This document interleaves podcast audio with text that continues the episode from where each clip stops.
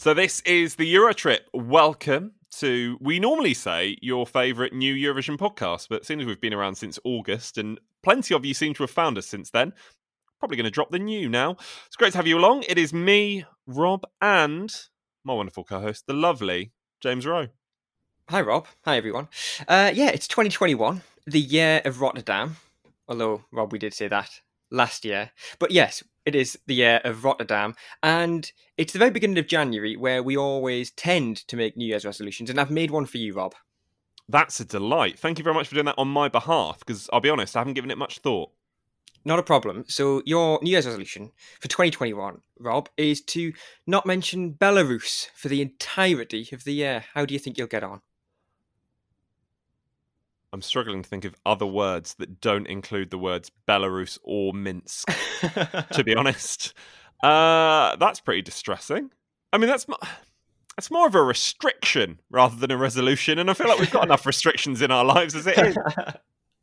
if you do it, I promise not to mention the R word. How about that? The R word? Oh, you know what the R word is. Everybody knows what the R word is when I'm talking. The Don't make me say it. The R. Go on. Rambo. Oh, for goodness sake. Right, anyway, here's the first episode of the Euro Trip for 2021. Here you go. For goodness sake.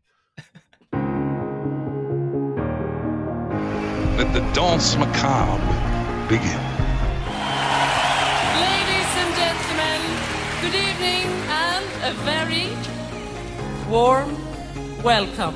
I know the only one show in the world that combines it all singing, music, dancing, traditional and ethnic styles. It's massive. It's twice the Super Bowl. It's like 200 million people. When we reach the end of the show in approximately three to eight hours, we will have a new champion. Now let's get to it. Are you ready to party Europe? It is easy what I say. What I say. This is the Euro Trip. Hello and welcome to the Eurotrip, your favourite Eurovision podcast with me, James. Me, Rob. And this week, winner of Eurovision 2011, it's Eldar Gasimov.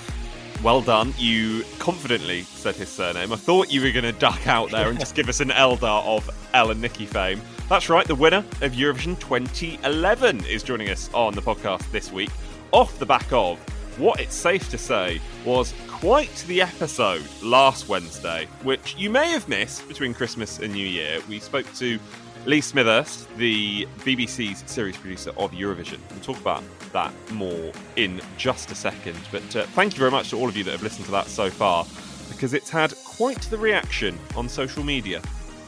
It certainly has, as Rob says. We'll cover that in just a moment or two. But with the first episode of 2021, there's loads to cover. Uh, we've, of course, as we say, we've got a big interview coming up with the winner of Eurovision 2011, or at least half of the winner. It's Eldar Gasimov. Uh, we've also got some other interviews coming up that are going to cover some of the biggest news stories that have been breaking over the last couple of weeks while we've been giving you some extra special bits. So there's plenty to look forward to in the next half an hour or 45 minutes or so. Yeah, plenty of special guests, including one man trying to represent his country at Eurovision in 2021. But Eldar, as we've already mentioned him, he's done so for Azerbaijan already. And this is just a little tease from the interview where he talked about what he did the night of that win in Dusseldorf. Everyone was like, Eldar, uh, dance, I don't know, whatever. And I went in my room, I remember it. It was always, a, it was already a sunrise. And I came to a window and I gave myself a question, I was like, okay, and what then? So, all that and more to come. You are listening on Acast, on Apple Podcasts, and Spotify. This is the Eurotrip. So you should know by now, this is the Eurotrip. We are a Eurovision podcast. We are here every single Wednesday to bring you all the latest from the world of the Eurovision Song Contest, bring you some big name guests as well. And that is very much something that we delivered upon between Christmas and New Year. Because while some podcasts took the time off, you may have found your feeds empty where you might have been expecting a podcast. We were here with two special episodes between Christmas and New Year. We spoke to Lee Smithurst, who is the BBC's series producer of Eurovision. And also, a couple of weeks ago, we spoke to Paul Harrington and Charlie McGettigan. Now, they were the winners of Eurovision 1994 with Rock and Roll Kids. And both episodes, James, we've had some lovely, lovely comments about. And thank you very much to all of you who have listened and who have got in touch. Indeed, we always love it when you guys at home listen and get in touch with us, uh, whether it's leaving us a review or getting in touch with us on Twitter and Instagram. We are at Eurotrip Podcast. But no, we've had loads and loads of comments about those two special episodes that we brought you over the Christmas period. Uh, one here from Louise on Twitter about the Paul and Charlie episode. She said, uh, I love this. Paul and Charlie are legends. Thanks to James for giving them such time to chat and reminisce. Uh, great episode, she says. And then when it comes to the Lee interview, I mean, it's safe to say, James, the reaction has been insane. So thank you to all of you who have listened to that so far. Lee, if you haven't heard it yet, goes into some really interesting stuff about what the BBC's future plans are going to be for Eurovision, also maybe where the BBC have gone wrong in the past. And it really does sound like the BBC's Eurovision future is in good hands with, with Lee and the rest of the BBC team. Uh, Grace got in touch on Twitter. Grace is Sugoi I think is her handle. I may be wrong. Uh, she said, uh, seriously, still buzzing off the back of that podcast interviewing Lee, that podcast being us, I assume, unless there's another podcast that happened to release a similar interview with Lee at the same time. Uh, the plan he laid out is exactly what I've been saying to my mum for years. It's nice to feel optimism. Hopefully, we can get there one step at a time. Fingers crossed. Uh, a couple more. ESC Sophie on Twitter. She says every British Eurovision fan needs to listen to this. It's so insightful, and Lee 100% gets it. Uh, and then Jamie on Twitter as well says really good episode, and it was interesting to hear Lee Smithurst mention the Netherlands method of becoming credible again, because that is one of the big things that he mentioned is that the BBC want to become credible again, and there's a plan in place. So fingers crossed over the next few years or so, the UK will find itself on the left hand side of the leaderboard, perhaps topping the entire list. I mean, let's not run before we can walk, shall we? if, if, you want to read more about what Lee said in that interview, there's a great article over on the Eurovoix website, eurovoix.com, where he talks about why the BBC decided to scrap their national final. And also, of course, if you do want to listen back to the episode with Lee or Charlie and Paul or any of the others we've done so far, you can head over to various streaming services. We're on Acast, we're on Apple Podcasts, and we're on Spotify.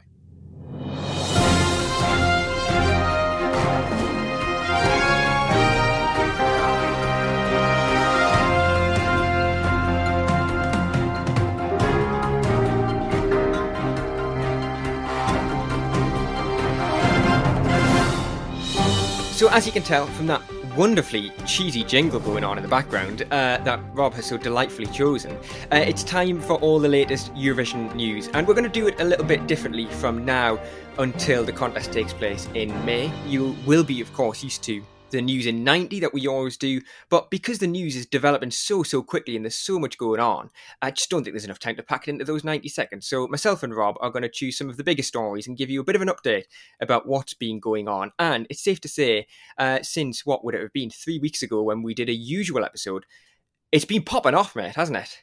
Is that what the kids say? It's been popping off. I don't think I've ever heard that phrase before. It sounds quite scary and quite intimidating. Yes, I believe the phrase is yes, it has been popping off in the world of Eurovision. So much has been going on. So it's my job this week to run you through what you may have missed or may not have missed. Either way, uh, we have our first song for Eurovision, James. This is very exciting.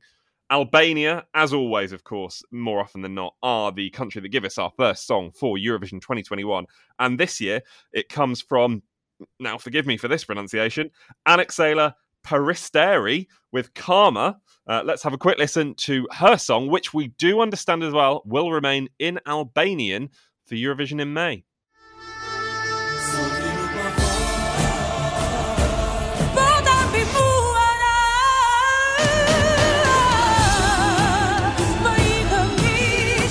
James, quick thoughts? Quick thought. Uh, I would say your pronunciation is terrible. Oh, sorry about the song. Uh, yeah, I, I, quite like the song. Uh, it, it may well need to have a bit of a revamp, uh, but you know, it's the first one out the blocks, and uh, yeah, good start. If there's anything that can be learned from Eurovision 2020, it was A, Eurovision can be cancelled, shock horror, and B, we love a revamp. So expect that song probably to sound very different by the time we get to May. Uh, talking the songs, we've got three songs in the running for Israel. They are La La Love, Set Me Free, and Oué La La. There was a poll over on at Eurotrip Podcast on Twitter. You told us that La La Love is your favourite of Eden Alene's potential songs for Eurovision 2021 for Israel, and we will get full versions of those songs on the 18th of January. Uh, we've potentially got another host for Eurovision, NikkieTutorials, who, of course, was the online presenter, or supposed to be the online presenter of Eurovision 2020, uh, is going to be a full time fourth host of Eurovision 2021. Uh, EMA Slovenia, that's going to happen on the 27th of February. Talking of national selections, Belarus have launched their own submission. Uh, some sad news Liam Reilly, he's passed away. He represented Ireland in 1990. And now this is an interesting one, James. Remember, It's My Time. Do you remember when the UK actually finished in the top five in 2009? I certainly do. Are you just going to hark back to the past year, or you got some news that's relevant to that? There is some actual news that's relevant to that, although I would very much like to reminisce in a time when the UK actually did quite well. Uh, Diane Warren, she wrote that song among many, many others, many other famous songs that she's written for the likes of Celine Dion and Tina Turner. Apparently, there is a song from her in the mix for Montaigne, who, of course, is representing Australia again this year. And finally, two big pieces of news. James, would you like to be part of Daði Freyr's Eurovision entry? Oh, God, yes. Can I be? I think me and you can be, and I think that's something that we should really get on with because at the start of this week, uh, Daði Freyr took to Twitter and he said he wants us to be part of his choir for Eurovision. Uh, there is a Google Drive, which I mean, just makes the whole thing sound very technical and, and very basic, and sounds like Daði Freyr has suddenly become a work colleague who wants you to share a file with him. Uh, he's popped a, a Google Drive out there that we can all go and have a look at and he's got all sorts of audio files in there that he wants us to sing over the top of. So let's just have a listen to one of those.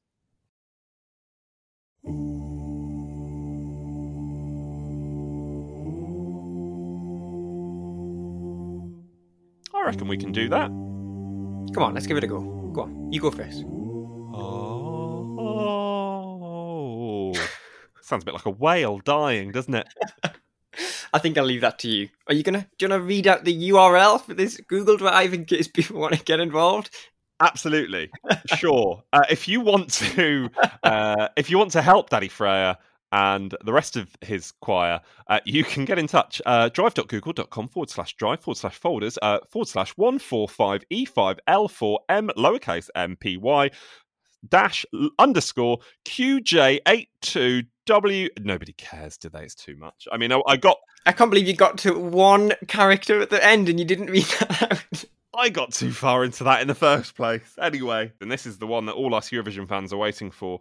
According to the executive producer of Eurovision, he has tweeted to say that a decision on which scenario for the contest we can expect will be made in four to five weeks. So, just a reminder that is whether or not we are going to have the arena packed full as we have seen previously, uh, whether that is going to be a socially distanced audience, whether that is going to be acts traveling to Rotterdam but with no crowd, whether that's going to be uh, the acts and artists sending in recordings of their performances. So we can expect that in the next four to five weeks to find out what decision has been made.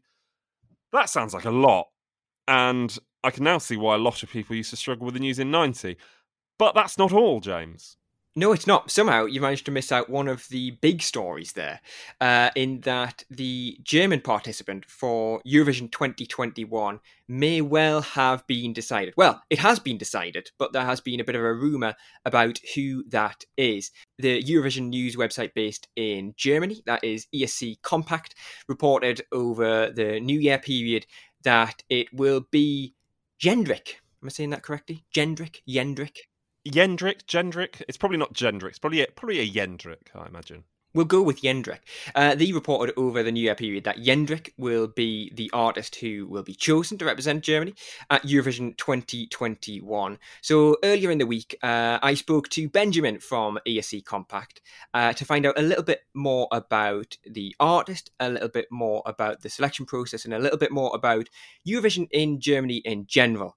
Uh, so I started off by asking Benjamin what the process is like for selecting an artist to represent Germany at Eurovision? Well, yes, as you know, the Germany changed their uh, process of selecting an Eurovision artist lately. So we don't exactly know who's in that competition, but there is that one guy, he's called Jendrik. And uh, he posted on TikTok and Instagram that he sent in a song.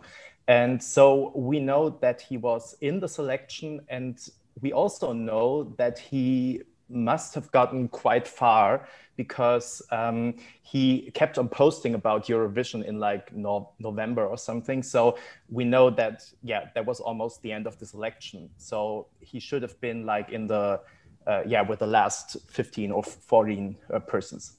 And what do we know about the selection process for Germany? Because it was similar to the UK, wasn't it, where we had a very difficult run in the last decade or so. Germany had a difficult run, and we've gone to an internal selection. Germany has also gone to an internal selection. Uh, we spoke to um, Iveta Mukuchyan, who represented Armenia back mm-hmm. in 2016 on the podcast last year, and she said that she was also in the running a little bit. So, how much do we actually know about this process that's been going on? Uh, Actually, we know quite a lot. So what's happening because uh, Germany already used that system last year. So we know that they are all uh, that they are looking for uh, artists as well as songs.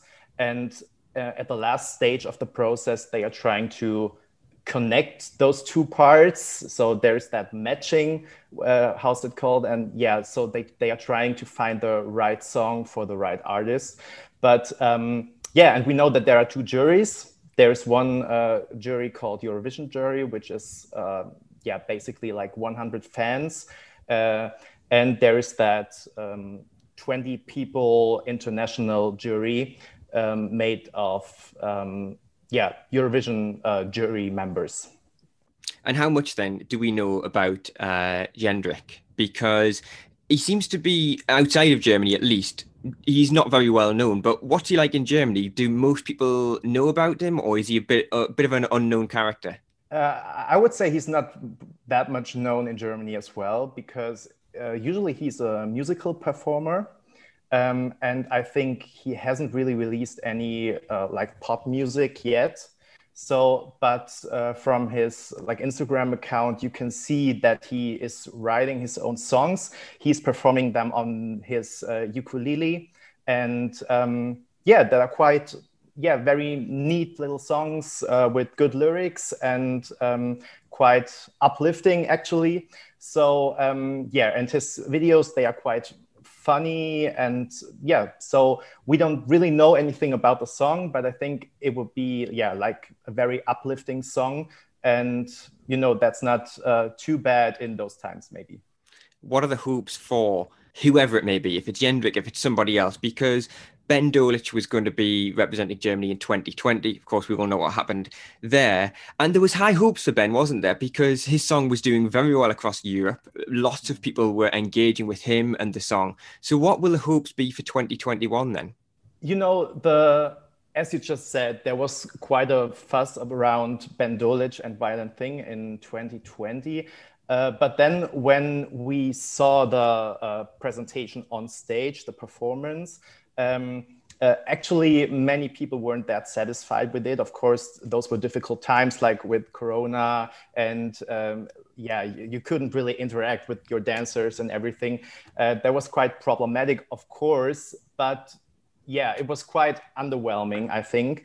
And so this time, people are really looking forward to seeing a better performance, uh, better staging, because you know that's what Germany lacked in like yeah many years of the past. I think mika Schulte was very good in that sense, but uh, also Sisters. I mean, you know. Maybe the song wasn't the best one, but also the staging really wasn't doing anything for it to improve it. So, yeah, we really hope that this time this will be different. And then the German head of delegation has said, We have chosen the artist. They've said they've got it chosen, but they've not announced it officially. When are you hearing that we might hear something? When do you think we're going to hear anything official from the German broadcaster?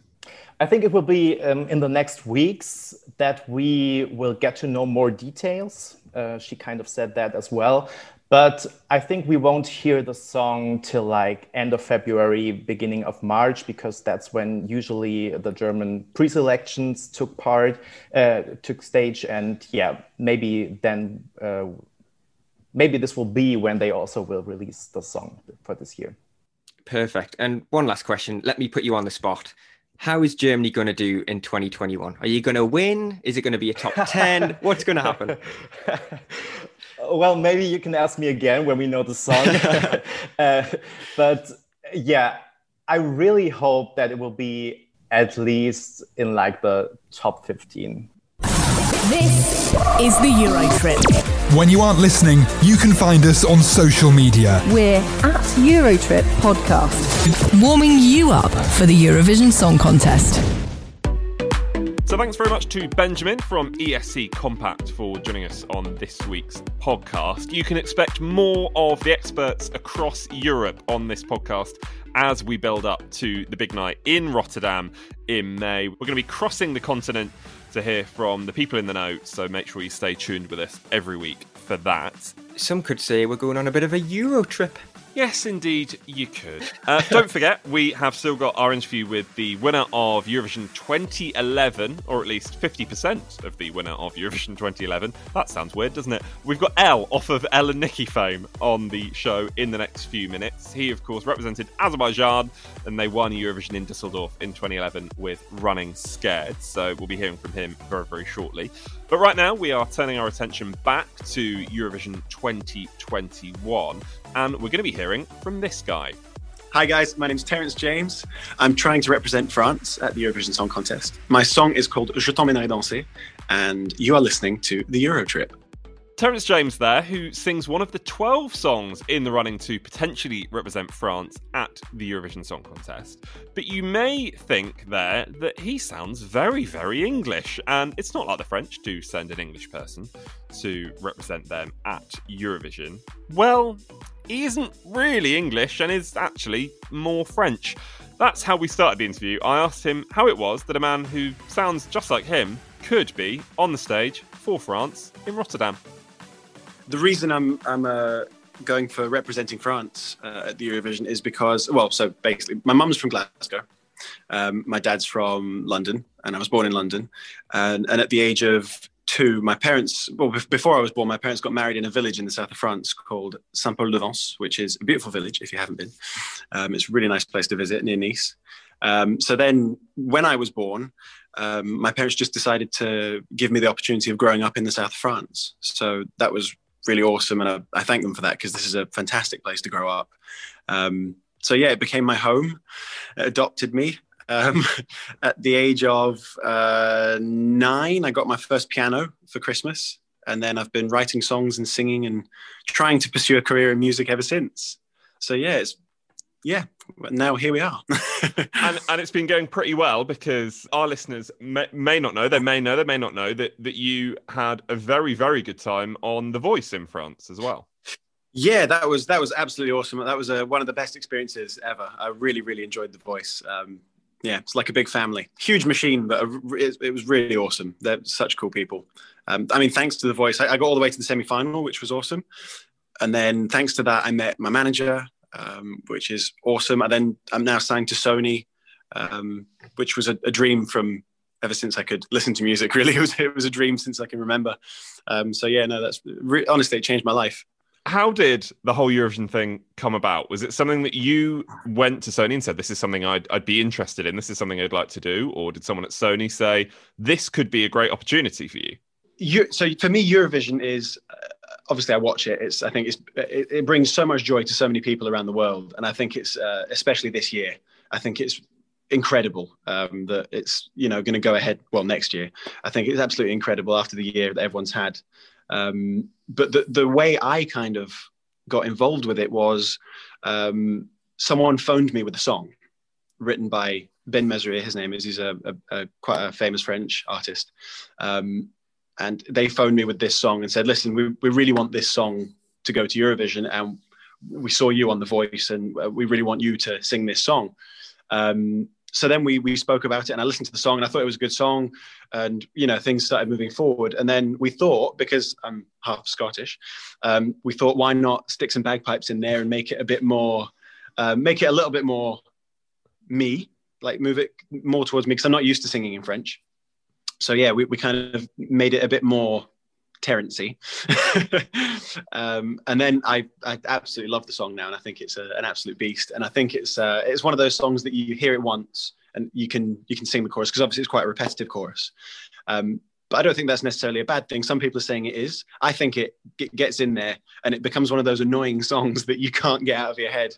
Tu transperces tout entière mon écorce et mon cœur. Tu transportes une matière qui transpire le bonheur. Tu transperces tout entière mon écorce et mon cœur. Tu transportes une matière qui transpire le bonheur.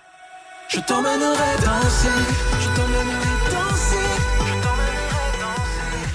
What can people expect from your staging when it comes to the big night and to your song?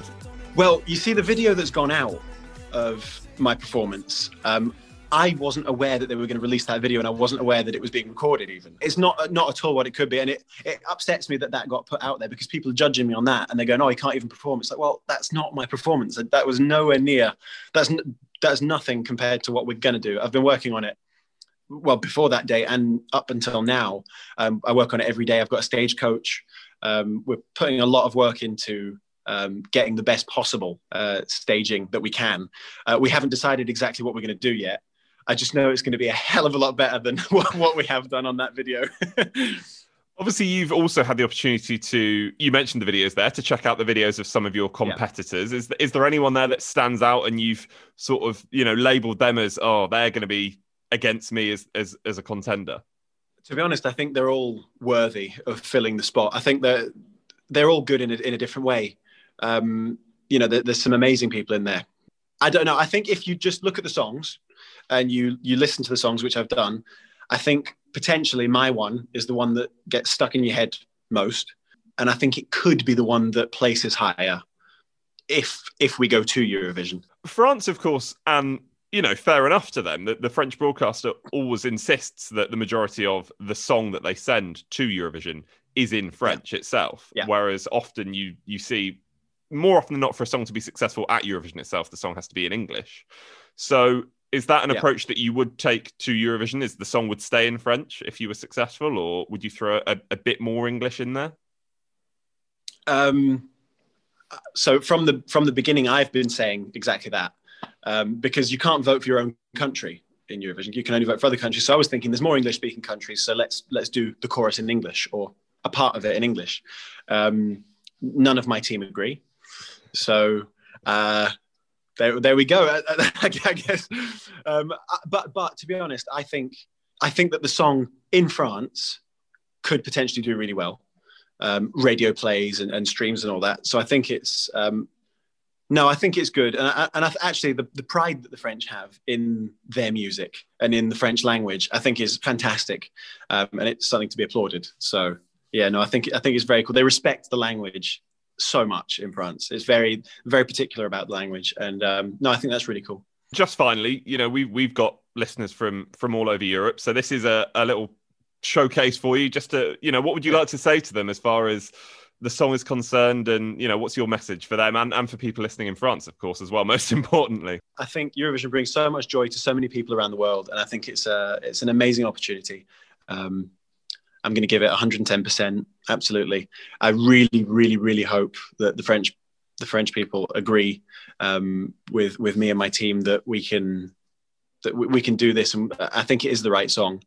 Um, so now all that's left is to cross the fingers and uh, give the best performance we possibly can to then uh, yeah place as high as possible. Yeah, I, I, really hope it is Terence James going to, to Eurovision. I think it's going to be really really cool if we, if it is. This is the Euro trip. So that was Terence James, one of the 12 hopefuls who is vying to represent France at Eurovision 2021. And over the next few weeks and months until we get to May and Rotterdam and Eurovision 2021, as well as our big guests every week, you will be hearing from some of the artists who are representing their countries uh, in Rotterdam, as well as some of the national finalists that are hoping to represent their country as well. So make sure you join us every single Wednesday to hear from some of the biggest and up and coming names in the world of the Eurovision Song Contest. But when it comes to big names, at least those that have been involved in the last few years at the Eurovision Song Contest, they don't get much bigger than Eldar Gasimov. And that's not just because he's got a name that, on the face of it, you think you're going to struggle to pronounce, but actually, it's not too bad. Uh, he was one half of Ell and Nikki, who represented Azerbaijan in Dusseldorf in 2011 with their song Running Scared. They, of course, won the contest in Dusseldorf, bringing Azerbaijan their first and so far to date only win at the contest. Although, I mean, it's not really that bad because Azerbaijan only started doing Eurovision in 2008, so it's not a bad record at all. I spoke to Eldar all about his journey to Dusseldorf, all about what happened afterwards, of course, because he went on to host Eurovision in 2012. And there is an excellent story involving him and eventual 2012 winner, Loreen, coming up in this interview. But I started by asking Eldar whether he felt that he was always destined for the Eurovision stage. I always felt that this, this this is something in my genes, you know. Though I was studying for uh, international relations in Baku Slavic University, and I was traveling the world uh, to know more about diplomacy and so on. My family always knew that I am going to be on stage, no matter in what uh, role. Uh, I'll be I'll be like I'll be acting, I'll be singing, I'll be I don't know whatever. Uh, I'll end up my way on stage. I always felt that that I, that I belonged to there. And my grandparents, my grandparents, as you said, they were like uh, my uh, grandma. She was an actress. My uh, grandpa, he was a clarinet player. He was leading uh, some theaters here in Baku. Uh, like my whole life, my whole childhood, I'd say, I spent behind the curtain of of theater stages of Baku, and it all started there. I saw the magic. If we talk about how your two worlds collided, then if we talk about how performing and then Eurovision collided, were you always into Eurovision? Were you always a Eurovision fan before 2011? I was Eurovision fan. I'd, I'd say since 2002 like it, it was love from the first sight i just want i just wanted to be in it i was i started dreaming uh, since that year 2010 when i was watching watching the eurovision safura was taking part from azerbaijan.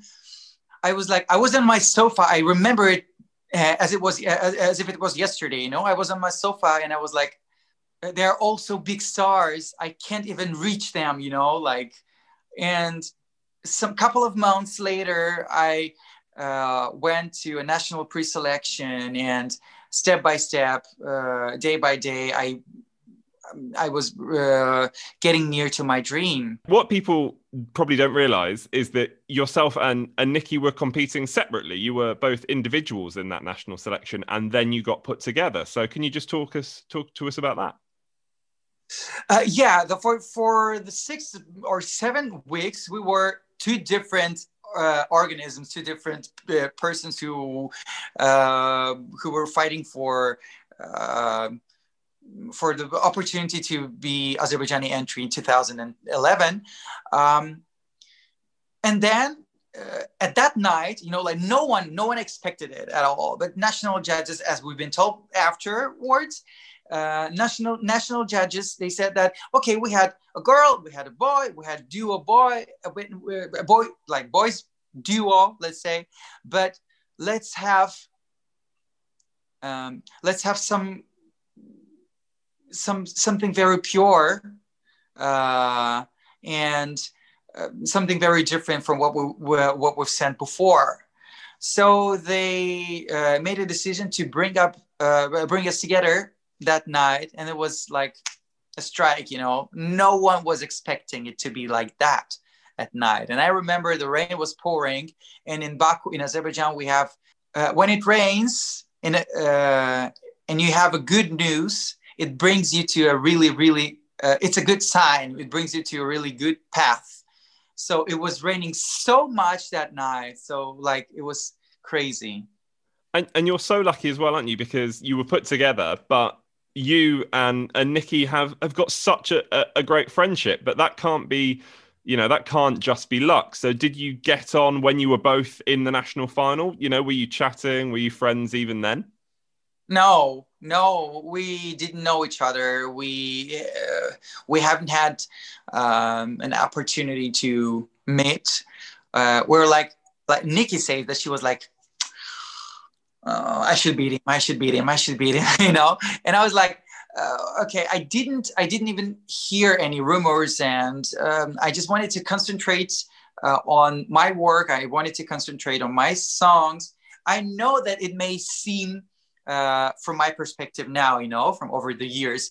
Uh, it was so childish and it was so uh, unprofessional, you know, what I've done, but it was so uh, innocent and sincere. Maybe that played played the role for us to come together and we became friends when we were in Kiev. We were we were practicing there for three months in a row uh, we became friends and we're still neighbors here right now she's i guess she's three three floors down three stories floors, down yeah three three floors down yeah how how intimidating was it when you got to Dusseldorf? Because there were so many big acts that year. Blue, of course, a massive band. They were representing the United Kingdom that year. Dana International was back for Israel that year as well. What was it like for you guys when you turned up? Because while everyone really liked your song and while you were one of the favorites, you know, there were so many big acts that year.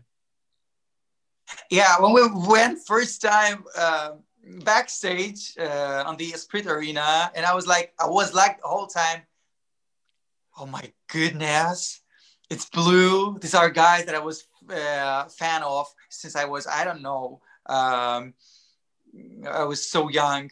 Uh, and then they are here they're standing in their blue uh, blue gray um, outfits. And i was like oh my goodness i can't even go to them you know because they are like for me it's it's something something really amazing. I love i love this band. I still listening to their songs. And we have a retro radio in, uh, in azerbaijan. They are always uh, playing their songs it's beautiful. And then Dana international uh, with her a red dress on the allocation draw. And so i was like that was really really uh, exciting. What was it like building up to the final? Because the momentum really built for for you and for your song. And when it came to saturday you you were one of the favorites. So was that pressure for you on the saturday or, or was it like you've just said there you you knew that you were just going to do the best you could and do the best you could with the song and people were going to like it or, or not or not like it frankly speaking we uh, our team they, they uh, wanted to keep us off this news and uh, odds and so on so i just I, I didn't know which place we are and what people what people are saying. It was pretty the same the whole week. We, we, we spent there two amazing weeks in Düsseldorf, and I speak fluently German. I had so many friends there, and so I I really had a good time. And especially in the, on the arena on the day of uh, of a final, I was on stage. I knew that all the judges, uh, all the jury jury members, they voted day before. I was like, jury had their votes. Let's just relax. Imagine you're Lady Gaga or Beyonce or Robbie Williams or Elton John, whoever. You're just out. You got paid for this all, and you go and you're singing. So uh, it's it was sort of enjoying. Like I was I was enjoying this whole three minutes and it came to me as if it was four hours. The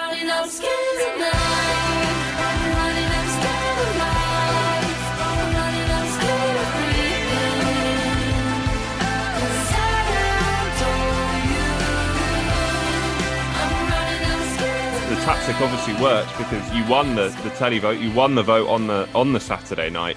I don't know whether you found because I've spoken to, to uh, Dave Benton, who won Eurovision in, in 2001, and he said the same thing, where you can remember faces in the crowd from your performance. Is that can you? I, I, it sounds unlikely to me because the arena is so big, but can you pick out people when you're performing?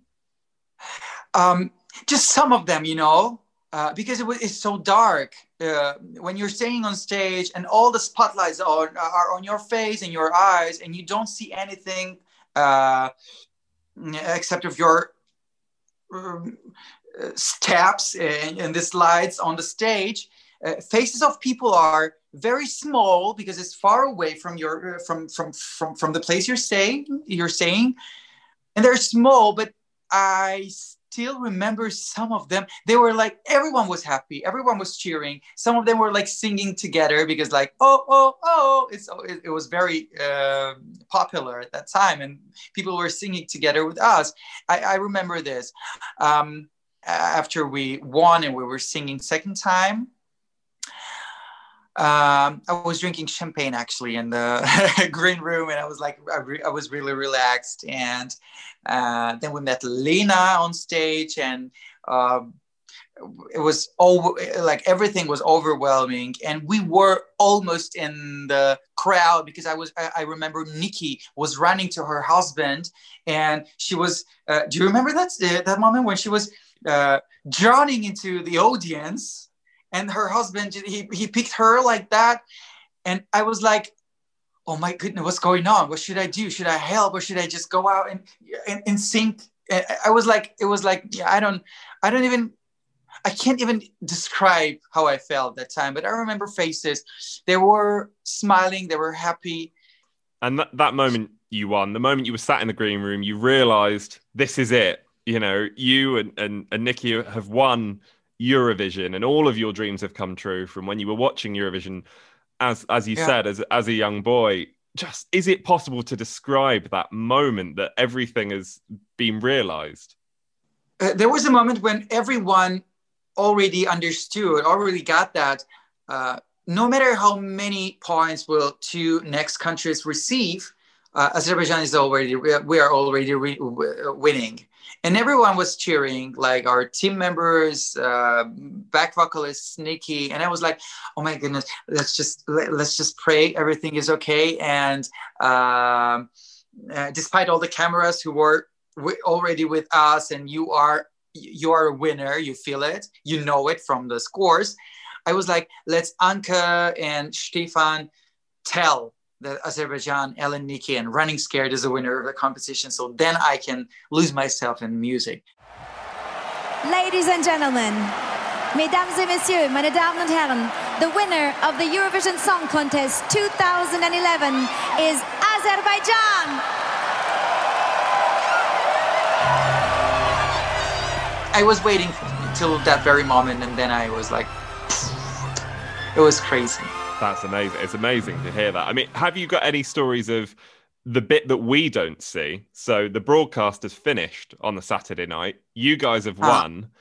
What sort of celebration did you did you do after that? What sort of Saturday night in Dusseldorf did you have after you won?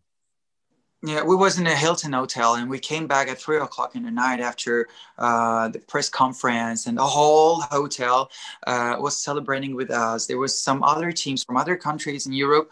Uh, everyone was cheering everyone was happy and uh, we were crying and uh, you may you may see it from uh, from the pictures with my red eyes and uh, such you know such messy uh, everything on my face. So um, and hilton gave us uh, some gifts and the cards with the congratulation letter and so on. It was so sweet. And then we all couldn't sleep this whole night. And then we had a soul maker that she was she was our uh like let's say soul maker she was working with us to bring us together with nikki with the audience with journalists with everyone. And i was like uh helena i i'll need some 10 minutes. I, I need to go up. And everyone was like eldar come celebrate with us drink more uh, dance i don't know whatever. And i was like okay i need i need 10 minutes. And she was like okay he needs to be alone. It's okay. And i went in my room. I remember it. Uh, it was always a, it was already a sunrise. And i came to a window. And i gave myself a question that i won't forget because it was so uh, meaningless and uh, meaningful question at the same time. I was like, okay, and what then? It was like, you know, um, I, I thought to myself, Eldar, this is uh, the biggest dream you've ever had in your life. And then you are not appreciating it or are not accepting it. And then I talked to my therapist, talked to my uh, soul maker, and she was, it's t- it's absolutely normal because when you're reaching any some goal, you're already building stairs to another one. Then we came to Baku and this whole people like it's it was more than 3000 people and right in front of the plane where people were not allowed and this was the first victory since uh, this big victory um, since uh, the, the soviet union was uh, broken and uh, I the first time in my life I saw people all together happy. And you also, and I love this, you also had your face on a stamp. Is that right? Yeah, yeah, yeah. That's right. That's right. Uh, we had. Uh, do you remember that picture when we, uh, me and Nikki, we were Nikki and me, we were holding uh, the microphone, the crystal microphone up, and this was the stamp uh, stamp photo. And last year, uh, this uh, we had a call from the, the, Museum of Azerbaijani National History, and they were like, "We have this stamp with us. Is, is this is going to be one of our exponents?" You say it in English, yeah. Exhibits, yeah. Exhibits, yeah. On the um, on the side of uh, modern Azerbaijani music, you know, corner, let's say. Uh, we want your signature signatures on that uh, on the on, on the card.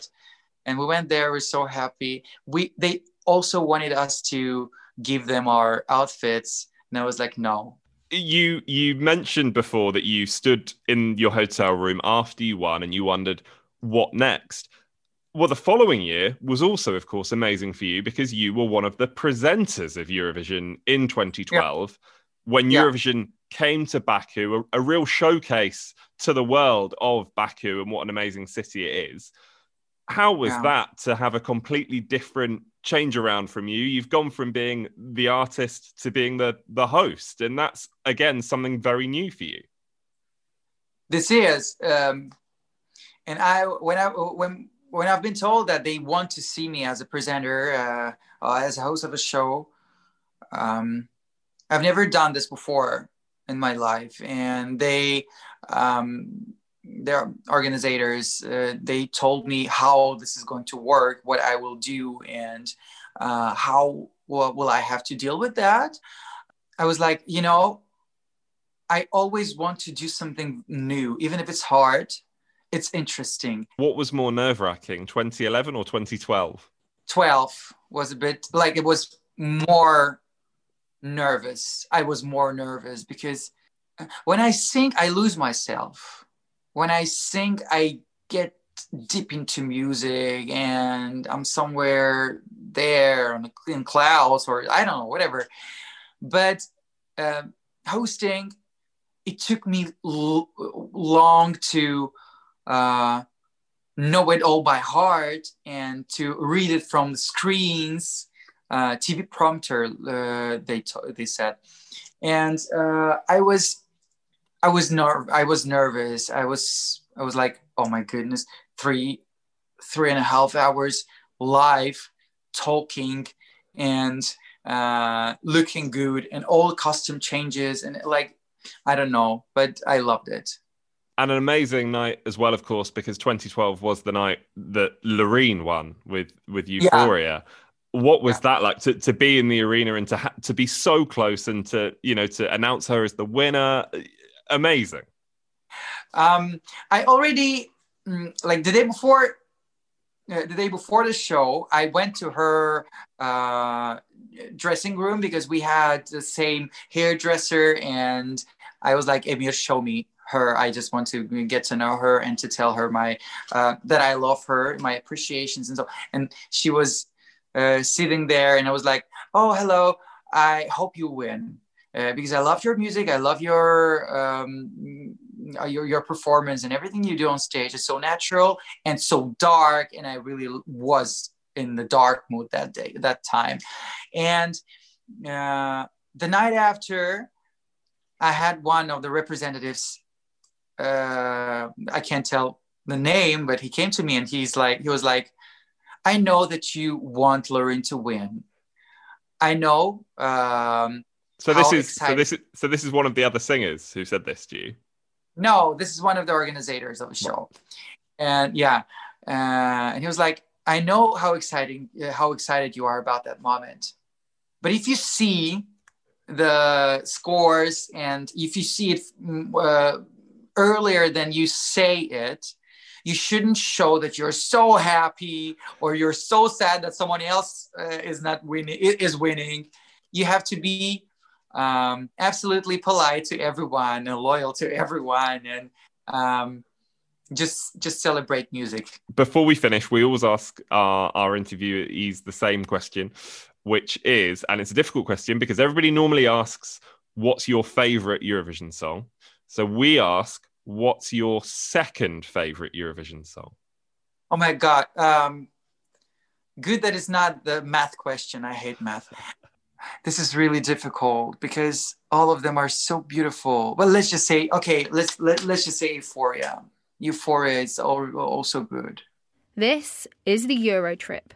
There it is, Rob. First episode of 2021, and somebody's already dropped the Euphoria bomb in response to the question about the second favourite Eurovision song of all time. I think he was under pressure, wasn't he? You put him on the spot with that one. Yeah, he never actually revealed what his first favourite Eurovision song was, which I think if we asked him may also be Euphoria by Loreen. But you, yeah, you mentioned the Euphoria bomb. It won ESC 250 again over the New Year's period. And yeah, how many Euphoria bombs are we going to get from Big Guess in 2021? Maybe that's a little bet that me and you can have between ourselves. Maybe. Now, we haven't mentioned a certain something that has become a hallmark of this podcast since we appeared in your feeds back in August. Fear not, everybody. Many things about the podcast in 2021 are different. Things have gone up a gear, but the one second song remains. Of course it does. I was getting a bit nervous there. We've not mentioned it at all throughout this entire episode. But, like you say, Rob, the one second song is back. If you've never listened to a normal episode before, if this is your first time listening, the one second song is exactly what it says on the tin. One of us will play the first second of a Eurovision song, and the other one, as well as you at home, simply has to guess what it is. It couldn't be easier than that, they say. Yeah, now me and you were actually on quite a good run in the build up to Christmas. We we'd got a few correct, but before then it was weeks and weeks and weeks and weeks of you guys at home saying, "Well, the one second song last week was very easy," and me and James going, "I've got no idea what that is." So who knows how things will go in 2021? And unfortunately, and unfortunately for me, it's my duty to guess this week's one second song. It certainly is. So, Rob, for you for the first time and listeners for the first time, here is this week's one second song. I've got that feeling where you feel good because you're like, I know what that song is, but then you realize that you need to give the title of the song and the singer, and that's when it all gets a little bit more difficult. Absolutely, I know the song, and the minute you tell me what it is, I'm going to go, Of course it is. But I'm hoping in the next minute or so that both the name and the artist, and indeed the country and the year, may come back to me. Let's have another listen. Now, James, I'm not going to go for the four points. That was a bit of a coward's move, some would say. Are you not just going to go all out? First episode of 2021. I don't want to embarrass myself this early on in the year. There's going to be plenty more opportunities for that as as things go on. I'm going to give you, and I, honestly, I'm only confident about one of these. I think maybe two. And when I say I'm confident of two, one of them is the country, one of them is the song title, and that does include me going to attempt to brutally mispronounce the song title. So I'm going to say that the country is Bosnia. The year, I'm not sure about this, is 2018. I think the song's called Lubavier or like Lubavier, something like that. And as far as the artists are concerned, there's a lot of them. Uh, I think one of them's called Deen, potentially, who had represented uh, who had represented Bul- uh, not even Bulgaria, represented Bosnia before. Uh, that's that's what you're getting. That's a lot of information, James. I've no idea if any of that is correct. Right then, Rob. I see where you were going with that. Uh, Lubavier, Bosnia, Deen. It was Dalal and Deen and forty others, and the rest of the Uh, lads. yeah, yeah. uh, it was 2016 that entry, not 2018. Um, so I can tell you that you got uh, zero points overall. So it wasn't even that. No, it wasn't even that No. song. Wasn't even that country. For goodness' sake. despite some of the confidence there, you are totally incorrect. Now, some would argue I may have stretched the rules a little bit to do with the one second song here. However, I would say it is perfectly legal uh, because that song came from 2020. Well, well, well. We haven't had this on the one second song yet, have we? A song that never actually, never actually made it to Eurovision. Yeah, yeah, but it's still in the rules. It's just that you're going to get a bitter now because you didn't get it right. But uh, if you got it right at home, then very well done. It was 2020. Uh, it was the Greek entry. It was Stefania with, as it says in the title, super good exclamation mark roll. Uh, sorry, I think it means Supergirl. Let's have a listen.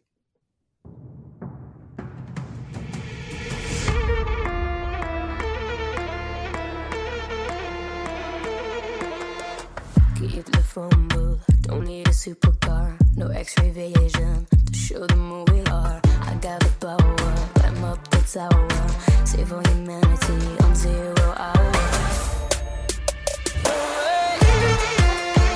we are. As familiar as night so often follows day, I have struggled to give the correct answer on the first one second song of 2021. Start the year as I mean to go on. Never mind. You've got another opportunity in a fortnight. Uh, oh, actually, you've got an opportunity to embarrass me next week when you choose uh, the one second song. But we have reached the end of the very first episode of 2021. Hopefully, you at home, whether you are a brand new listener or you've been here since August, well done if you've been here since August. Very well done. Uh, thanks very much for listening. I hope you've enjoyed it. Uh, you can get in touch with us anytime on Twitter, on Instagram. Uh, we are at Eurotrip Podcast. We always love it when you get in touch. You can also uh, review us wherever you're listening. You can rate us five stars and subscribe as well because all of that helps us a hell of a lot. Yeah, I mean, to be honest, if you're going to rate it any less than three stars, I mean, probably don't bother. But, uh, you know, if you're going to rate it four or five, we would love to hear from you. And I should also say thank you so much to everyone that joined us on this week's episode. Thank you to Eldar. Great to be able to catch up with him and get so much of his time because he is a very, very busy man over in Azerbaijan. Uh, thank you very much to Terence James. Good luck to him and everyone else attempting to represent France at this year's Eurovision Song Contest. And also, thank you very much to Benjamin from ESC Kompakt for his delightful insight into the world of Germany at Eurovision. Absolutely. We will be back next Wednesday with a brand new episode of the Euro trip. But before you go, do not forget to head over to Eurovoix.tv, which is Eurovoix's video on demand service, uh, which is dedicated to the artists of the Eurovision Song Contest. Uh, so, plenty of content on there, including the Eurotrip's big interview. Uh, we have selected some of our favourite interviews that we did in 2020, and we have released the longer form versions in video, so you can get a look into some of Europe's most questionably decorated living rooms. So that's something else for you to look forward to. Now, from me and my brand new Christmas present. Oh, this is a A surprise. signed photo of Sir Terry Wogan himself. No way! From me and Sir Terry, uh, a goodbye. And from me and just me. It's goodbye.